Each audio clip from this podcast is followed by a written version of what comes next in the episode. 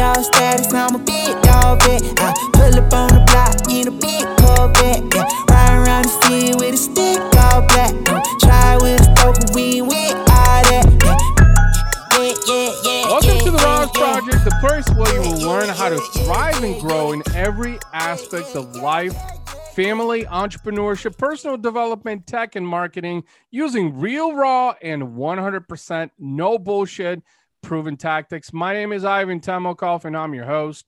I hope you weren't expecting anyone else. And today I'm joined on the podcast by the lovely Charlotte Kemp. Welcome, Charlotte, to the show. Ivan, thank you very much for having me here. Absolutely, absolutely. So, Charlotte, I had reached out to you. I think it was from a newsletter that my podcast was featured on. I'm like reading this, and and and the word futurist like stood out to me. I was like, all right, I gotta have this woman on my podcast. I'm sure she can drop all kinds of knowledge. But before we do that, I want to introduce you to the viewers, the listeners also, and let them know a little about your background. So, Charlotte is a futures alchemist, a futures keynote speaker who works with organizations to co create preferred futures, a member of the Association of Professional Futurists, as well as the president of the Professional Speakers Association of Southern Africa. Also, the author of a number of books, including Futures Alchemist, which presents a narrative of how to use her map, compass, and guide model to navigate unknown futures. For research and insight, Charlotte hosts a podcast series called Futures Facets and interviews people around the world to gain an understanding of how we see the future from our points of view. Uh, you also have a signature talk, uh, Become the Conscious Futurist uh, Your Industry Needs Now. And you explore ways to intentionally create changes that will usher in our preferred future for our own uh, industries. And you also serve on a number of association boards and steering communities. And you also work as an association futurist. Oh my God. So everything in your bio is like futurist, futurist, futurist. Um, so I know there were several questions that I, I want to get your take on, but before we get into that, tell us a little bit about your story. You know, where you come from, where you've been, what you've seen. Let's paint the picture from childhood to modern day, so to speak. Wow, that far back. Thank you. I um, all right, so I live here in South Africa. Uh, it's absolutely beautiful. And my father was in financial services when I was still a child in school. So we moved around a lot. So I've lived in all the different parts of, of this beautiful country. And um, then I grew up and got married and moved to Gauteng, which is like the business hub, Johannesburg. And I started working in financial services myself. So I worked for banks and insurance companies and brokerages and uh, financial firms. And with that experience and with what I was doing, I kind of fell into training the new staff members who joined this last company that I was with. Uh, so a new person would come along, I would teach them whatever I knew, the systems, the background, and everything. And then as the company expanded, um, they made me into the training department. So I started training all the, you know, officially training everyone. Mm-hmm. And uh, then took a few years off to have my two children, beautiful girls. Um, and the oldest one is now following third generation into financial services and studying that at uh, in university. And uh, then when I started wanting to come back to work, I, I bought a franchise business. It's a, it was an investment. Um, I was living still in Gauteng. My parents were down on the East Coast, and my parents were going to run the business. And my mother had a series of heart attacks in the month that we were opening this retail service center mm-hmm. thing in a busy shopping mall. And uh, that really threw us. So, this is a family business. My mom is going to run it. She's fighting for her life. My father had to resign from his job to run my business. I'm living up in, in another province, just got divorced. So, a lot of serious trauma. Yeah. So, the, fam- the family all got together. Um, we um, we, we worked in the business together for a little bit, but then eventually I lost it. Uh, and, and I lost everything when I lost this business. Retrenched my own parents, lost all my money and my investments in my car and my house. And so I wrote a book at the time called I'm Not Afraid of the F Word. And um, I wasn't being too coy, although I, I was a little little anxious about the title. But the F wasn't Um, it, it, wasn't the F word we would use sure. today in this conversation, but it was actually failure. And the, the problem is in South Africa, we do not like talking about failure. Um, if you fail at business, the banks do not want to talk to you. Nobody wants to make eye contact with you. Oh, wow. Um, and, and I wanted to say this this is the taboo we've got to get over because too many of us are experiencing it. Anyway, a little bit of other things went along. I uh, started um, trying to market this book that I'd written and this keynote that I'd written, uh, prepared with it, but I've got no money left, um, obviously, because I've just lost everything. So I started using social media, online marketing, and this was about 15 years ago and it was all quite new. So I was having to go online, find out what to do, you know, research, talk to the few colleagues in this country that were working in this space. And I started marketing myself. And people started coming to me, not about my signature talker, my book, but mm-hmm. to say, How did you just do that on Twitter? And so I started teaching them what I knew because I can't help myself. Sure. Anyway, after after a decade of training on social media, um, online media, and specifically LinkedIn, which is my favorite, I, I, thought I just I can't bring myself to teach people how to tweet better. I, I want to do something more substantial. Mm-hmm. And so I went back to university, back to start studying, and I discovered futures thinking or strategic foresight. And it felt like I'd come home. Everything that I've ever been interested in or concerned about or read as a curiosity just brought me back to futures thinking. And I love all the conversations we're having, all the amazing people that I get to speak to because of, yeah. of this mindset. And, uh, and that's what I really love to share with people. That's amazing. Um, uh, when you were sharing uh, the word failure, which th- that was actually new to me because I thought it was it was F U C K fuck right, but you said failure, and and it's so interesting that you said that because I think in entrepreneurship specifically, I mean, if you don't embrace failure, uh, entrepreneurship probably isn't the right fit for you because in the reality of things, you're going to fail more times than you're going to succeed because it's just unrealistic to know that every idea that comes to your head that's going to come to fruition. But what you said about that in south africa banks frown upon people with failures it's like don't you understand that small business fails? Any business fails. Yeah. You know if you any business that posts a continuous win uh, there's something wrong there honestly. yeah there's something wrong there because realistically it just cannot happen because there's just so many unforeseen things in business that you cannot predict. You know you cannot control so many things you know the the the, the market could crash right? And then you know your business tanks you know you lose massive amounts of revenue. When we saw that with covid it was completely unexpected. So like okay your business failed. Well yeah this pandemic happened. So oh, oh okay well you must be a failure right? It's like fuck no. It's a pandemic. Like it was unexpected. It was unpredictable. So it's so interesting you say that that a lot of banks frown upon it when in fact small businesses uh, are the backbone of any economy. So you need small business for job growth. Without small business, you've got no job growth. It's very hard.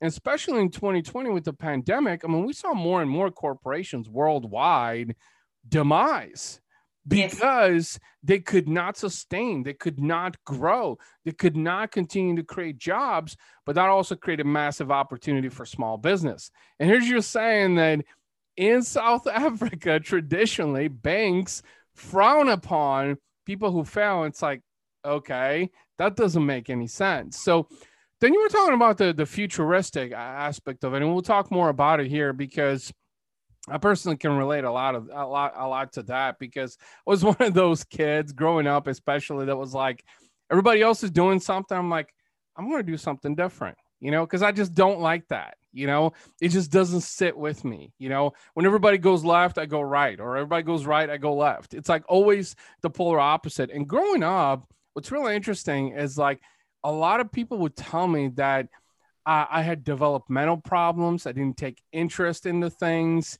you know, that I would end up nothing basically, you know, growing up as an adult, that I had no direction, I had no career, you know, I dropped out of college because I learned more on the internet than what I learned in college.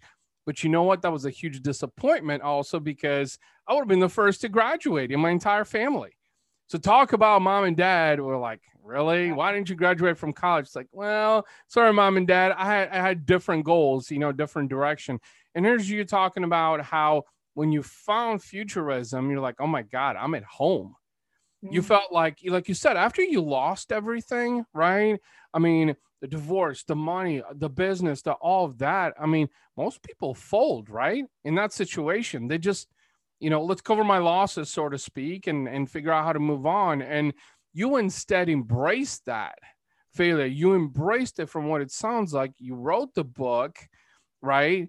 And and then you realized that was actually probably one of the biggest learning experiences, right? From from what had happened. So I'm just curious to know, and before we go into some of the stuff that I want to chat with you about, like what was going through your mind? So after all of this happened, divorce, lost money, all that, like what was going? Can you can you go back and like what was going through your head at the time is what I'm curious about. Yeah. Ivan, that's why I wrote the book right in the middle of of losing everything. Um, mm-hmm. I had uh, I just discovered the Professional Speakers Association uh, at, at at about the same time. Suddenly realized that you know not only could I possibly one day have a career as a trainer, but there's this whole world of professional speaking, which I didn't even know existed at the time. Mm-hmm. So one of the first things I heard in that world was you have to have a book to, to kind of get a reputation, but you can't have a book until you've got a story to tell. So here I am losing my business, talking to lawyers, talking to landlords, having the sheriff knock at my door and you know serve me papers.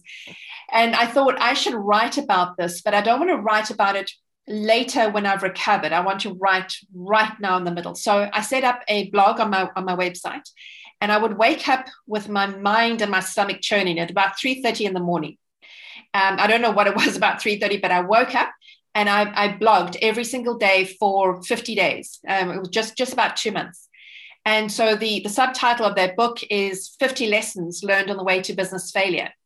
And what I did was I tackled the mistakes that I'd made, the positive things that I'd learned, um, the painful things you know that, that i would never want to do again and and i wrote it raw right while i was mm-hmm. experiencing mm-hmm. that and and i know it touched people because i've had people buy that book and change their business decisions because of what i've written i've had people yeah. phone me and say when you wrote that piece were you crying because i'm crying every time i read it so yeah. it, it, really was and it's still it's such a little difficult for me to go back and look at it because you know the the, the emotion really is there but mm-hmm know, through that, I, I knew that I was experiencing something that was terrible, that I would never wish on anybody.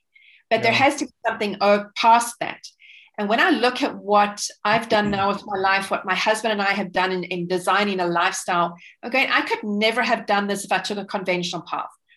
Um, if I hadn't lost my business, right. if, if it had succeeded, I would be happy and maybe have two or three branches and be chugging along. But I've now got an absolutely phenomenal life um, because I embraced everything that I learned in that failure. And still, yeah. you, you wouldn't wish it on somebody, but if you're going to go through something bad, then make sure you squeeze all the goodness out of it. You know, uh, there's so much, po- there's such a powerful message in what you just shared. And one thing, it's so ironic actually, because this morning on one of the other episodes, I talked about living in the present and I talked about how important that is. So when you said you woke up at 3:30 in the morning, you just yeah. kind of like the spontaneity almost was like, okay, I'm gonna blog.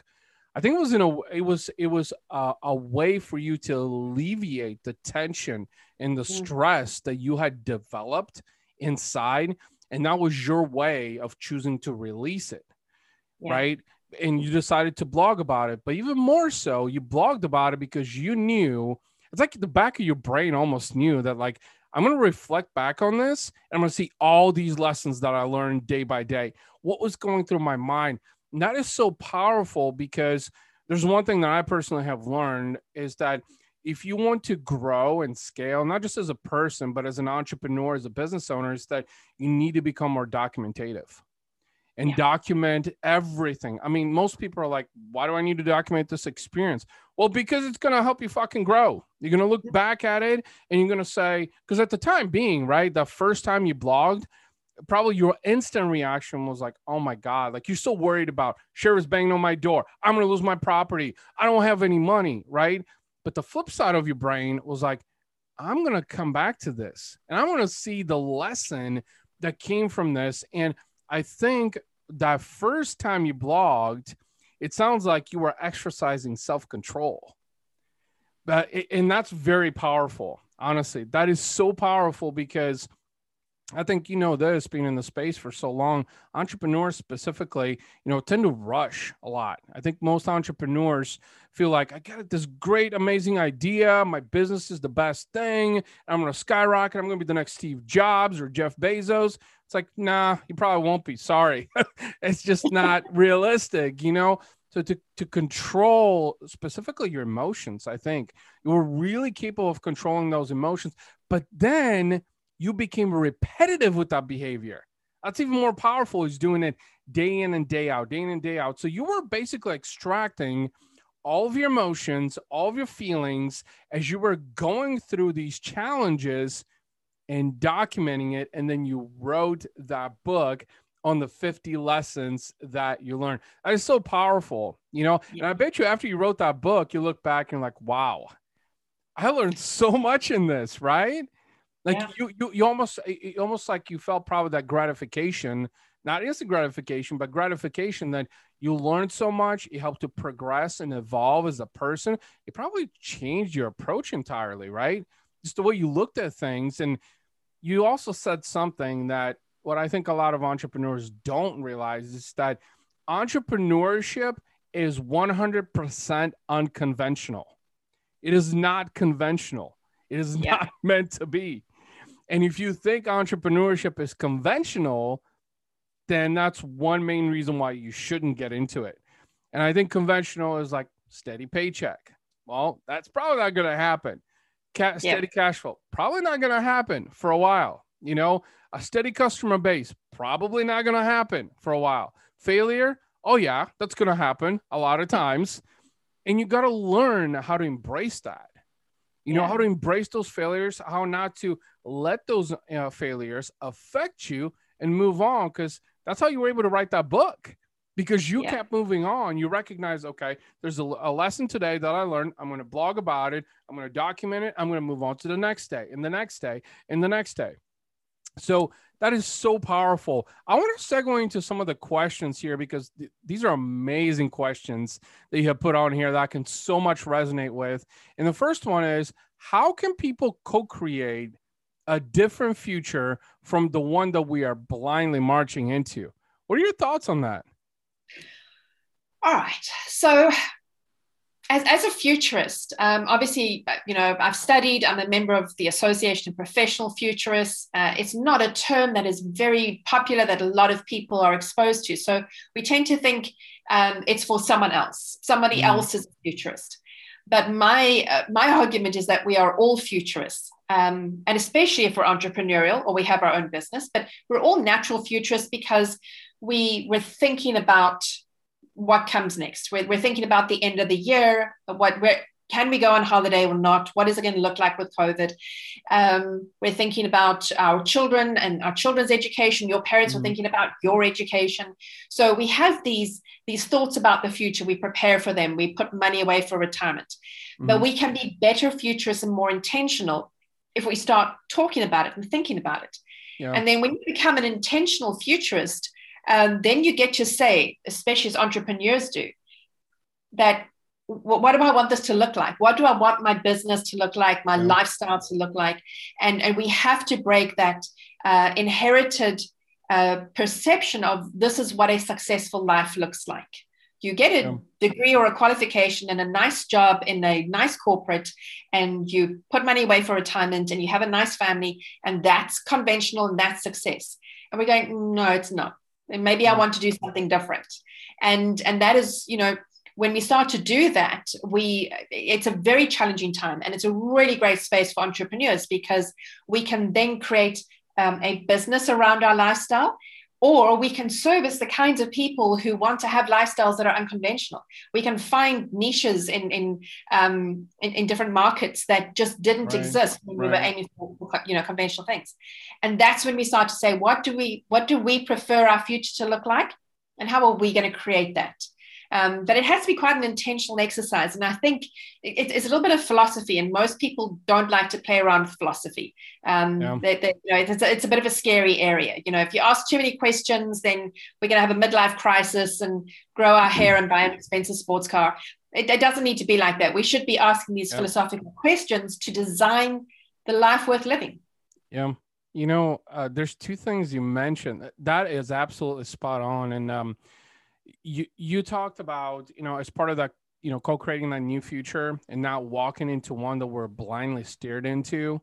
You know, it's it's so fascinating because, you know, like uh, let's take my life for example. Is you know, I'm an Eastern European, so like my parents were like, go to college, get that degree, get that paper, get that job, right? And I think that me being a futurist and a disruptor, I chose a different path, clearly. But I think, I think in part, at least for probably the first, I would say probably through my 20s, my early 20s, mid 20s, late 20s, I had sort of a scarcity mindset because it came from, okay, I'm walking an unconventional route, which is what a futurist does, but I have a scarcity mindset because I, I was traditionally led into believing that conventional path is what I need to take. And you're absolutely right. I mean, I know people who are far more in debt because they've taken on more schooling and they don't even make a fraction of the income that they had anticipated. And here's me scaling a business six, almost seven figures. And it's like, like I did this with like going to the school of hard knocks. Yeah. That was literally the essence of it because when I was 14 years old, I understood that the internet was the next best thing to slice bread, literally. And instead of, you know, doing my homework and what everybody else was doing, you know, I was on the internet trying to figure out, you know, the chat rooms and this and that and coding and programming and all that, MySpace, you know, all this stuff, right? But back then, like you said, it was unconventional. And actually, a very prime example now, you know, as the rise of, of social video and podcasts and, and video marketing is this that talking about disruptive is, in fact, just recently we started streaming this podcast in live video because I was like, you know what, like that's the way to, we got to go. I mean, audio podcast is great, but live video is like, because let's face it, like they say, you know, uh, uh, uh, a message is worth a thousand words, I think it was, or video is worth a million it just creates a better impression. It's more realistic and and and personable, right? So to your point, but that's just said, I think as a society, we even to this day are being led to believe that a traditional, conventional path in life, in business, in family is what we need to walk and live. And anytime you are, you know, disruptor, futurist, unconventional, guess what? You're frowned upon, right? Because you're not walking with the rest of the herd, so to speak. And that creates some fear, right? And I think one of the biggest things for me personally that I have had to learn the hard way is how to build up self confidence. Mm. Because nobody else is going to be confident in your approach. If you're not confident, if you're not confident in your approach, if you're not, if you don't believe in yourself, who else is going to? So as a futurist, I mean, correct me if I'm wrong, you got to be very self-confident, right? 100%. Oh, absolutely.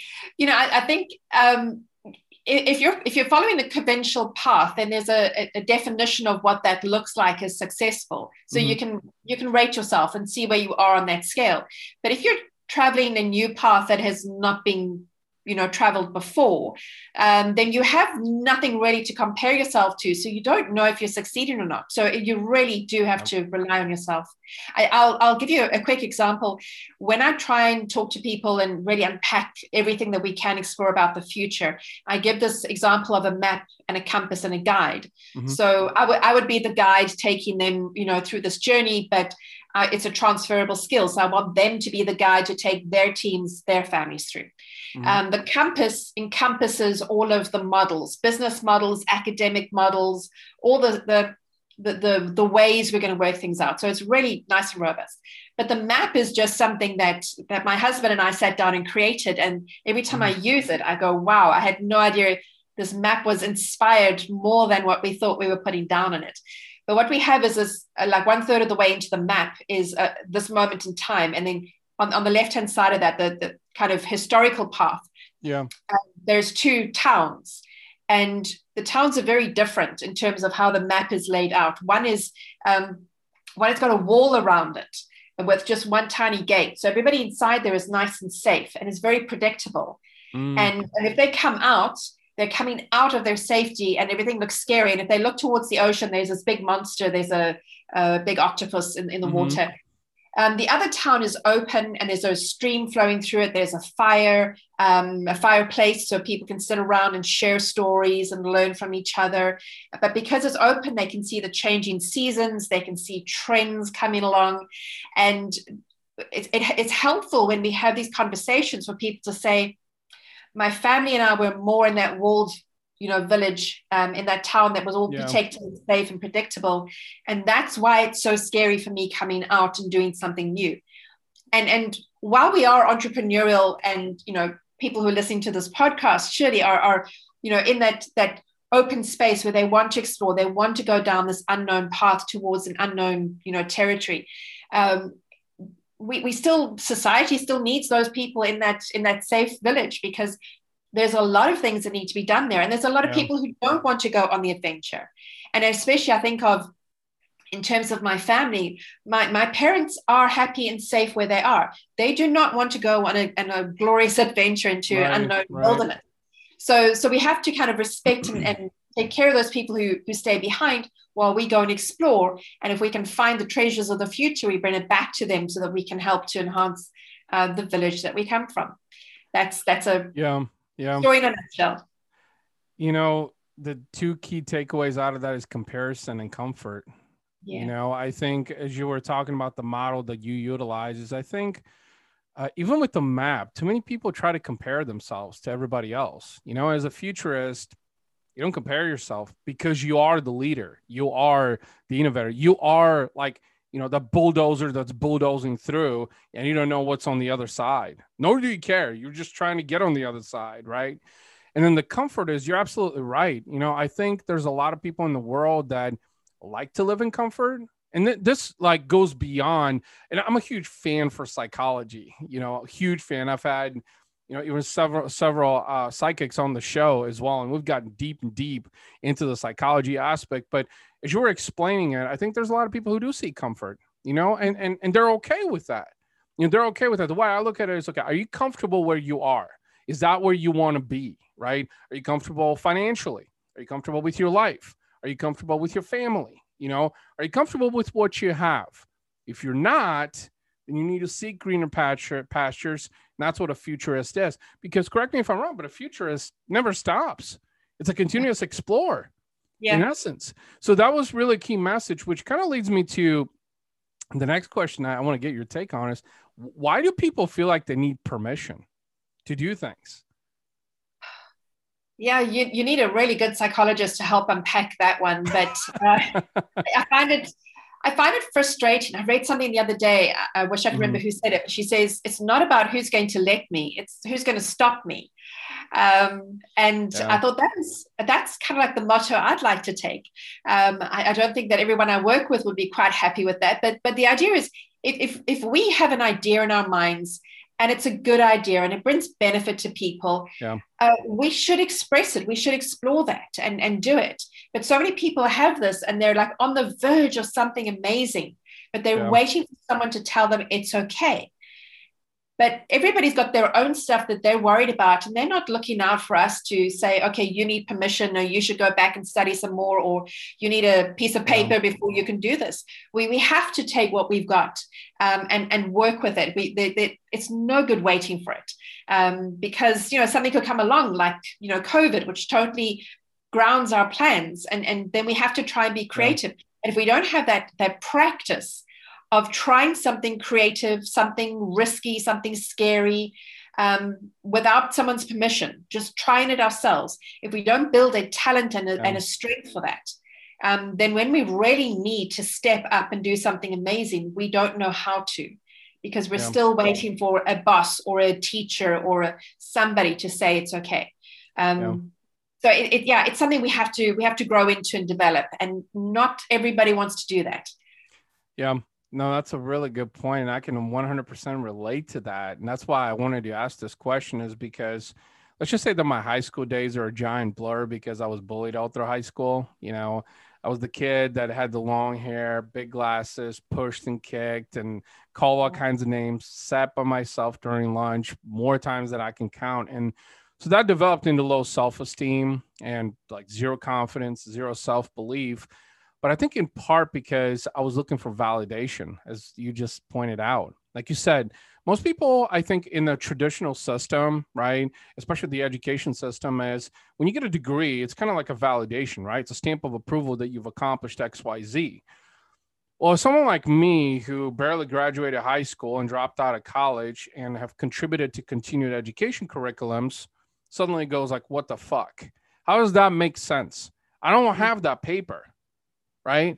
Yet I'm contributing to an emergent skill or skill sets that are in high demand. And they weren't even fully accredited because they're, they're part of a continuing education program. So it's not of like an actual curriculum that's board certified and it goes through the list of bullshit and politics, you know, to get the stamp of approval, right? So to your point is I think a lot of people do look for that validation, you know, because yeah. they want to know that like you said, it's okay The mom and dad say that it's okay. And I struggle with that because, especially when I started my business, was like, will my parents approve of this? Like, well, what do they think of me being an entrepreneur instead of getting a nine to five job? Well, let's see. I was broke as fuck in a nine to five, barely paid my bills after I got my paycheck. And I was still broke after that, let alone now as a father to put any money away for my kids, a college fund, which you ask me, I think a college fund is a traditional thing in reality because I look at my kids and I'm like, both of them are probably going to be entrepreneurs. And I'm going to be fucking good at it too, because they're in part taking from me and, and from my wife. Also, yeah. so to your point is people don't need permission. The only person you need permission from is yourself to say, yes, I can do it and just go and fucking do it, you know? Yeah. So um, the next question I wanted to segue into is, and this kind of relates a little bit is what why do people feel so disempowered about the future? I want to get your thoughts on that. Yeah i i spend a lot of time trying to encourage people to have you know some philosophical reflection. Uh, and, and, i know i've mentioned this already but mm-hmm. um, i think we we don't have time for it and we don't have time in in a busy lifestyle um, you know, we, we, we had COVID and we had lockdowns around the world. So people were sitting at home. So they thought they'd have more time, but they mm. were just expanded to fill the free time. Uh, we don't take uh, any time aside to contemplate, to have conversations, to, to dwell in something. I, I joined a mastermind um, with a, just a handful of friends. There's five of us. And we've been meeting for three years on a mm. Wednesday morning from eight to nine. Uh, for three full years and we, we gone through the kind of the, the initial information that we were kind of sharing and talking about but what we end up doing is actually giving each other space to have philosophical reflection uh, on on whatever our issues are and because we have that it just means when we when we take our product to market when we take our training or our speaking to an audience uh, we know that we've already thought about it and really you know dwelt on it. So it's mm-hmm. not something that is unformed or you know something that we're seeking validation for. So i know that the content that i bring to people is good which means that when they say to me that was fantastic you're brilliant that's amazing i say thank you but i don't have to take all of that on board. I don't have to have their approval for my validation but at the same time, if somebody comes into my training or into a session in a bad mood, or they disagree with me, or they don't like me, um, and they say something negative or unpleasant, um, I don't have to take that on board either. It's, sure. you know, whether it's a compliment or an insult, it's actually their problem, not mine, mm-hmm. because I know what I know because I've already spent time working on it. If, if I had not spent enough time working on, on myself and my knowledge and, and what I'm sharing, if I was just kind of skimming it and, and trying to present somebody else's content, then I would be that much more needy of somebody to approve me because because I, I didn't own it. Um, yeah. and, and I think, you know, as an entrepreneur, you know, we're obviously doing different kinds of work. Uh, we're offering different kinds of service. But if we really believe that what we're doing is, is valuable and worthwhile, we're not just making a widget to make money. but we, are actually yeah. offering something of value, then we own that. And then we don't have to get the approval of other people um, because because it's ours. Yeah, that's absolutely spot on. You know, I think in part failure of success is what disempowers a lot of people is because yeah. they look for so much instant gratification. And then to your point about the psychology, one of my most favorite quotes that I've been embracing for the last few years, especially, is by Tony Robbins. And it says that business is 90% psychology and 10% execution. So there's so much that goes into it. And I think this is why I personally have become such a huge proponent for personal development and mindset development because you know for instance i've been a cyclist for eight years and like for example the first two years when i started cycling it was all about you know let's get lean and mean you know lose a few pounds but now eight years later investment into a new bike is like it's mind therapy yeah. you know for me because that that's like my holy place so to speak to go to like diffuse all the noise and i realized that more I cycle, it's almost like like a good drug. It's like the more I cycle, the more my mind develops, the more like you have these empty slots sort of in your brain and they start to fill with the right information and suddenly like things just click and you realize that business is really just about psychology. It's like your perception, presentation, you know, not worrying, not scarcity mindset, not validation, not worrying for approval. And like you said, you know the haters right? Someone might might dislike you or something. I actually have learned over the years is that and i've actually have challenged myself purposely is like okay acknowledge but don't accept.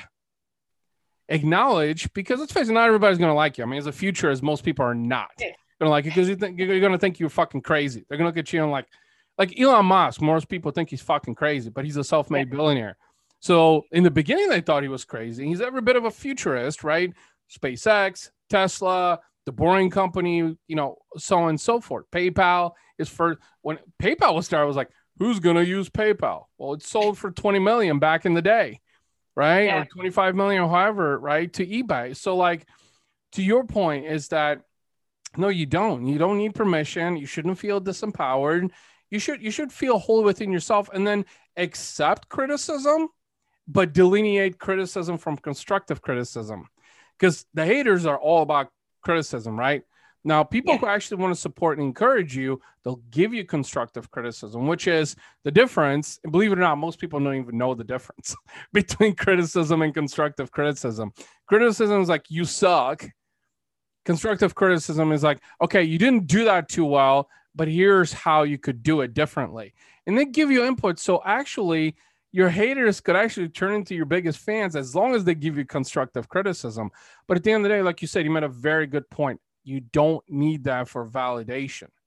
The only yeah. person that needs that is you to validate what you're doing because it takes time to bring things to fruition. As an entrepreneur, specifically, as a futurist, it takes time to bring things to fruition. I think that's what most entrepreneurs struggle with. And then so the last question that is a really powerful and that, that I want to get your thoughts on too is, you know, why do people who are intentional about creating their future so often look like the exception instead of the norm?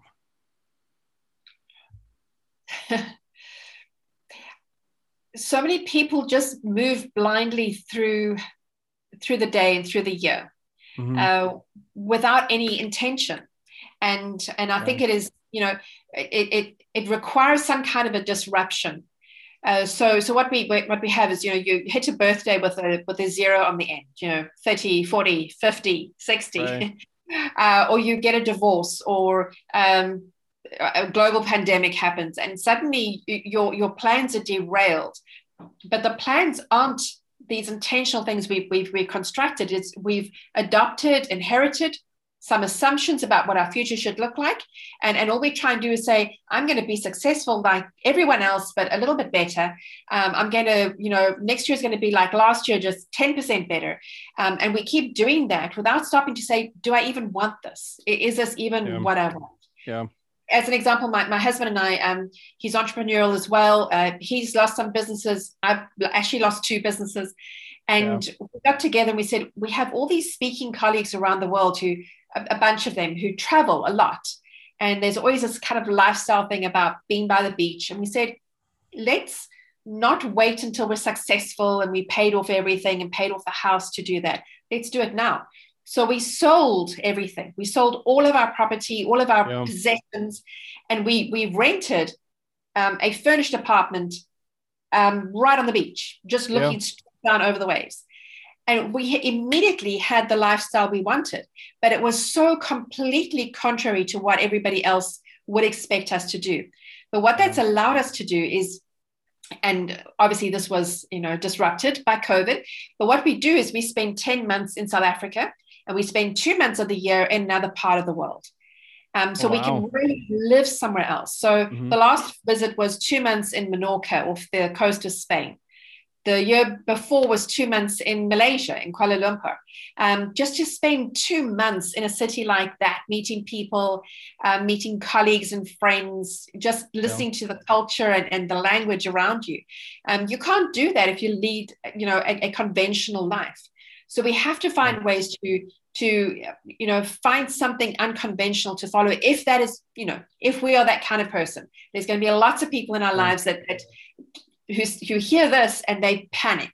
Um, I, I had somebody who heard me talk about this once. She said, if I want to be a futurist, do I have to sell my house? I said, no, that's the path I've chosen. It does right. not yours. So we're going to have conventional people, but but I think we we really need to find um, we need to find those things that make that push us, that stretch us, so that we we become aware of what we're capable of, um, because we're yeah. so much more capable of of it of crafting, designing, um, and together with other people designing a future that is absolutely amazing. And I think most people don't give it the time and effort um, to actually really try that. It's a courageous yeah. step to do. You know, uh, that is 100% spot on. And I think it also uh, poses a really good point about how much, you know, being a futurist is actually very undefined because – Yes. Um, like you said, the lady that questioned said, Well, if I want to be a futurist, I have to sell my house. And it's like, no, you're making an assumption that you have to sell your house to become a futurist, right? So, and really, a futurist is really someone who, you know, is not living by a conventional route. That's that's just it. So, conventional is, you know, like with cryptocurrency, for instance, most people think it's a fad, but crypto is the next the next wave, and he hasn't quite hit yet.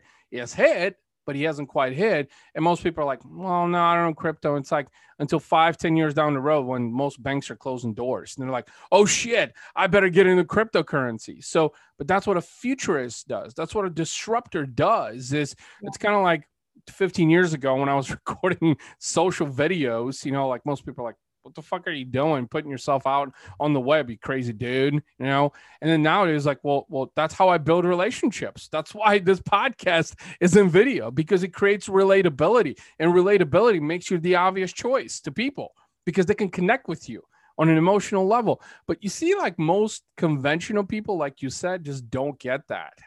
They just don't because i think they're looking for so much gratification behind everything because traditionally they were taught that way, right? It's like, I'm going to keep my money in the bank. Oh, because crypto is a fad. No, you need to go into crypto because guess what? The US dollar, the last time it crashed, it put us in an 80 year recession. And when it crashes next time, who's it going to affect?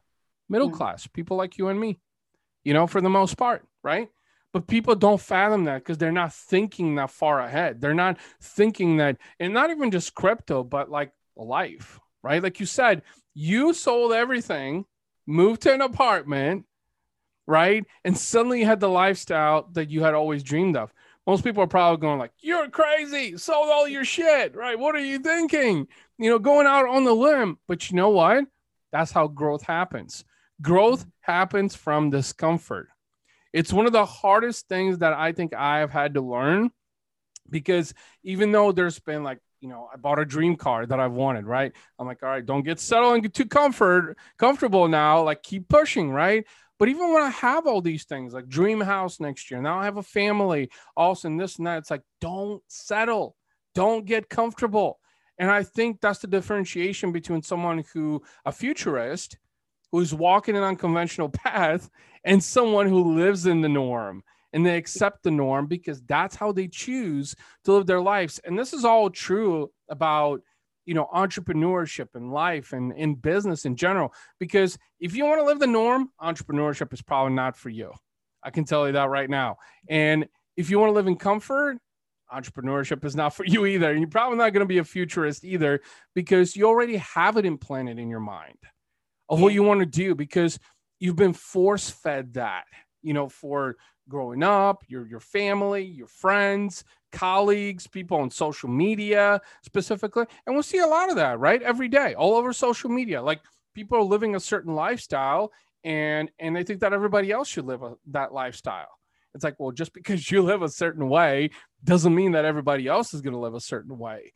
So being a disruptor, you know, being an innovator, being a futurist, you know, it's all about making your own choices, right? Is what what what do you want, right? What what does what does Charlotte want? Right?